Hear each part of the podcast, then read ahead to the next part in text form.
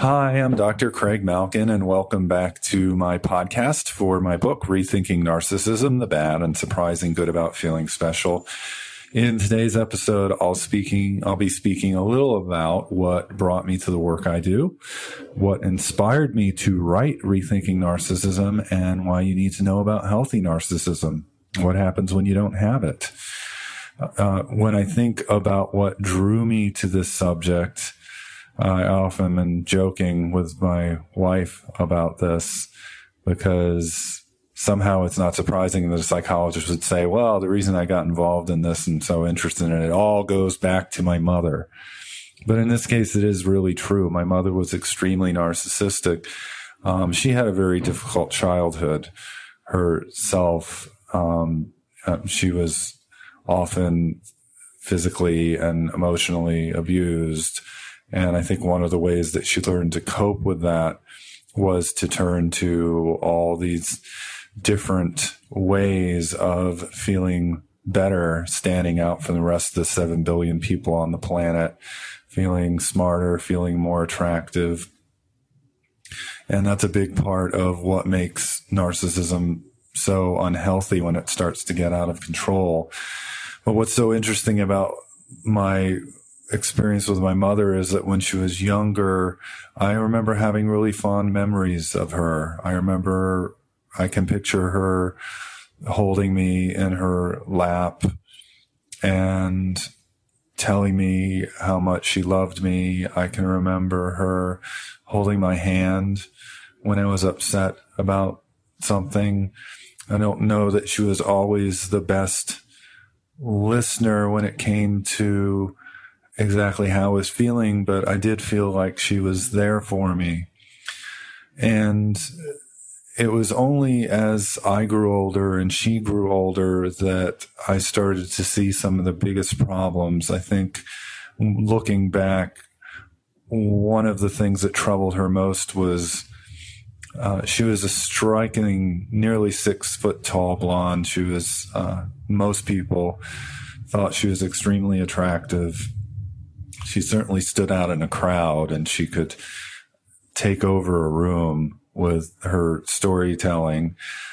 And I think as she got older and her looks started to fade, she became more self conscious. She lost a lot of her confidence. And as that happened, I saw another side of her. In in retrospect, these there were probably hints of this early on. As I said, I don't know that she was always the best at listening to exactly how I felt, but she certainly enjoyed trying to cheer me up when I was upset about something. But uh, as she grew older, she became deeply self-involved. And I remember a number of instances, one where I had uh, just had a really upsetting breakup and I wanted to talk to her about it.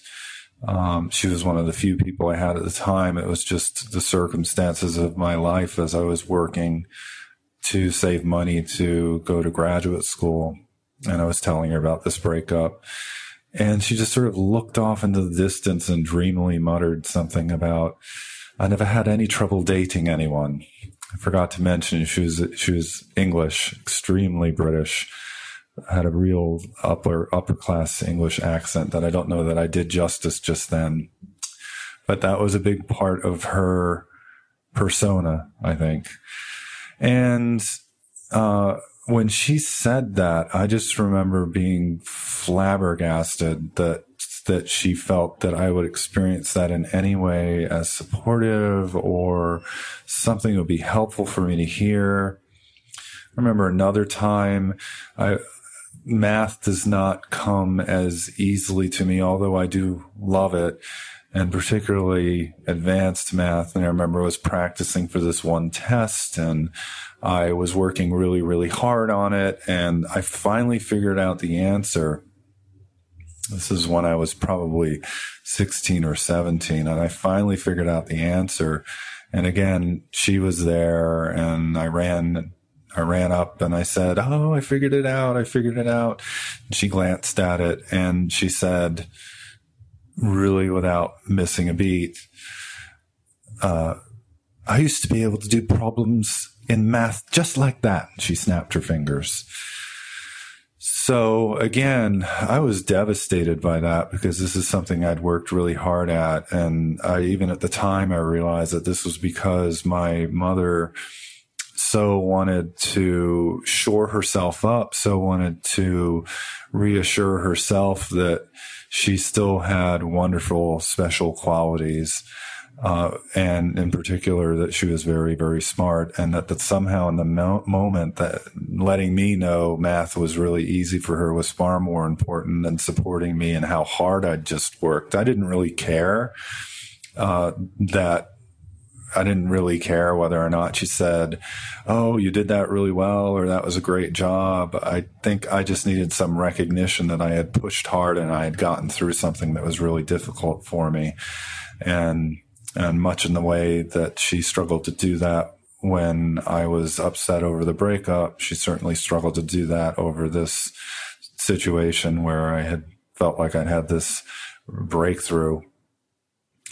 That somehow stung less than uh, my conversation with her about my breakup. But they they had in common that sense that she didn't really get the impact that she was having on me. And this is how uh, her narcissism became more and more apparent until it really reached a pinnacle later on in life when my father had died and, and my wife and I were moving her, my, my mother to a new place, smaller, and we'd pretty much done all the moving ourselves. She was mostly focused on running out and spending the little money that we'd raised from selling what what possessions my parents had that had any value to help fund the move. She was busy spending all of that on on decorations, she said. And she was taking off in taxis and staying in hotels and just really uh, down on both my wife and I, even though we worked really hard to find her a place, which wasn't easy to do at, with how little money that we had. I was in graduate school. My wife, Jennifer, was not working at that point and, and my mother really had burned through all her savings. And I remember her disappearing into the back room at once after, at one point after grumbling and coming came clomping out in what she told us were Manolo Blahniks. They were like three, four inch stilettos. And she just announced with a sigh, there, that's better. At least my shoes feel are better than this place. And, you know, that's when it struck me that what was missing what my mother wasn't able to do was to tell us, my wife and I, that she was scared or she was lonely or she was overwhelmed. And instead, she turned to feeling special.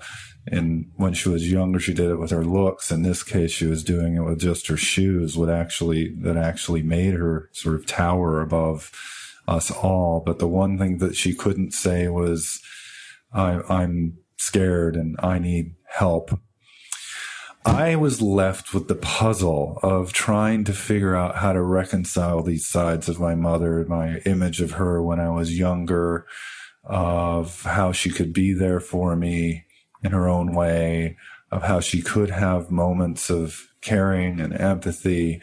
And then this deeply more and more self-involved woman who would name drop celebrities I don't know that she'd even met and show off the fact that she could still do plies and parade around in in clothes that she said that she had made. I'm sure she had, uh, but then insist on everybody looking at it. And she just was not paying attention to anyone or anything other than what seemed to make her feel like she was in the spotlight.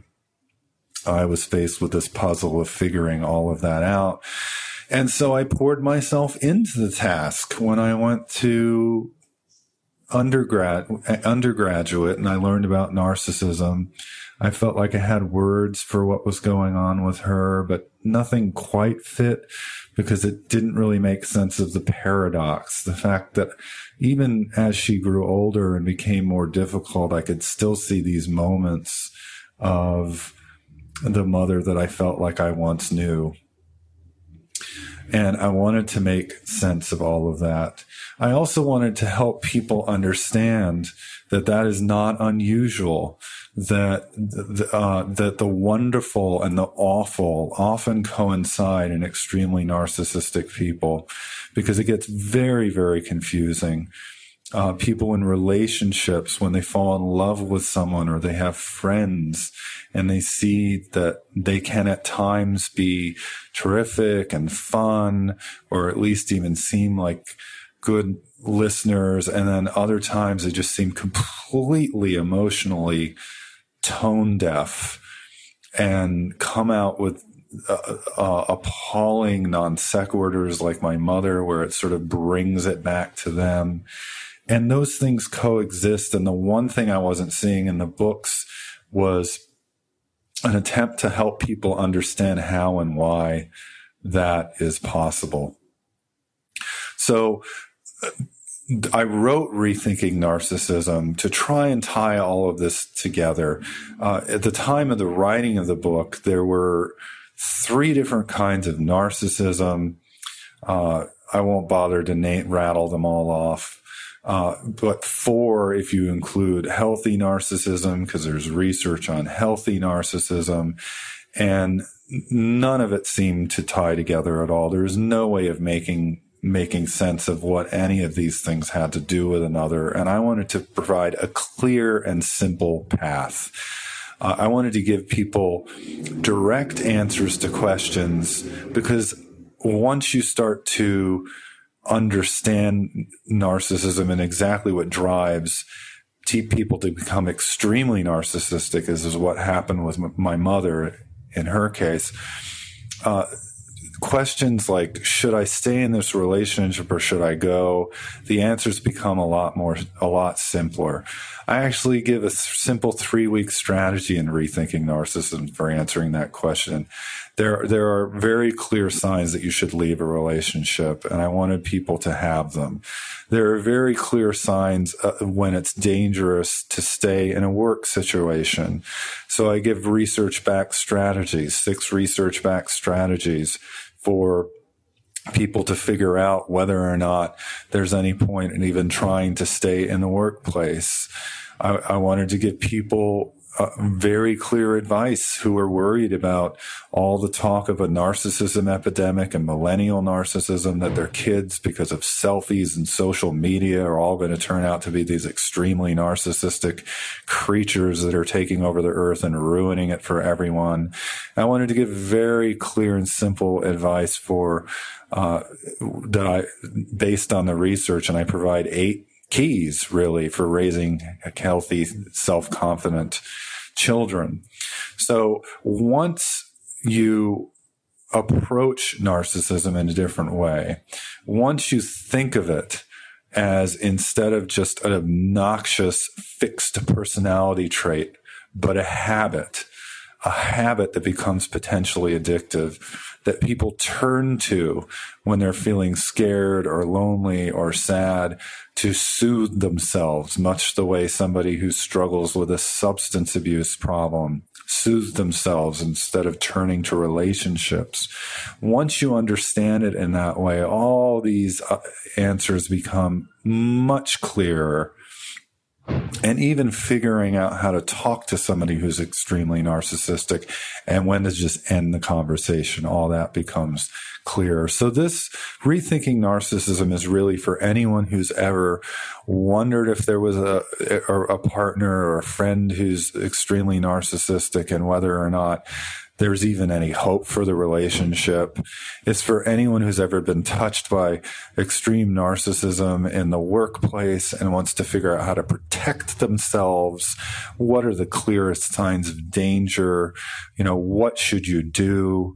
Uh, when you are dealing with a narcissistic colleague or coworker. And I wanted to write a book for people to navigate the world of today with social media and to understand all of the worries that we have about the way using Twitter or Facebook or Google Plus or any social media platform somehow reinforces our needs for attention and and feeling like we're important uh, because that's what most of us associate with narcissism.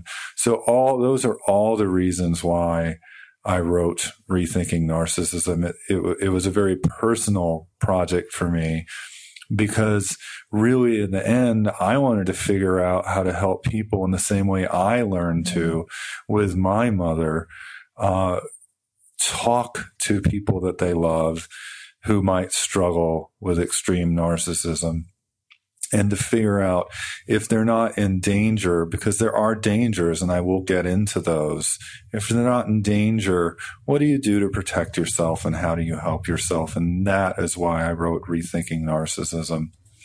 I wanted it to be a very practical book that people people could pick up and they could breeze through it and they could read the even the key points and figure out what they needed to what they needed to know and apply it to their lives. I even have, as I'll get into in uh, the next episodes or the following episodes, I'll tell you all about the narcissism test that we put together so you can figure out how narcissistic you are and even what it means uh, to have low narcissism because that's something you need to know about as well. Remember, I mentioned in the introduction, if you heard it, that uh, I am a recovered echoist, and I want to tell you all about that. If you want to go to the uh, www.drcraigmalkin.com, D-R-C-R-A-I-G-M-A-L-K-I-N as in Nancy.com and take the test. Uh, you can find it on my website.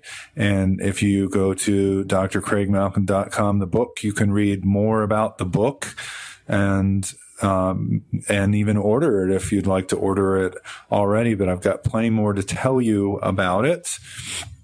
Uh, you can also find links to follow me on Facebook and social media uh, and Twitter, excuse me, on my website and definitely on on the same page where you can take the test. And I encourage you to do that as well.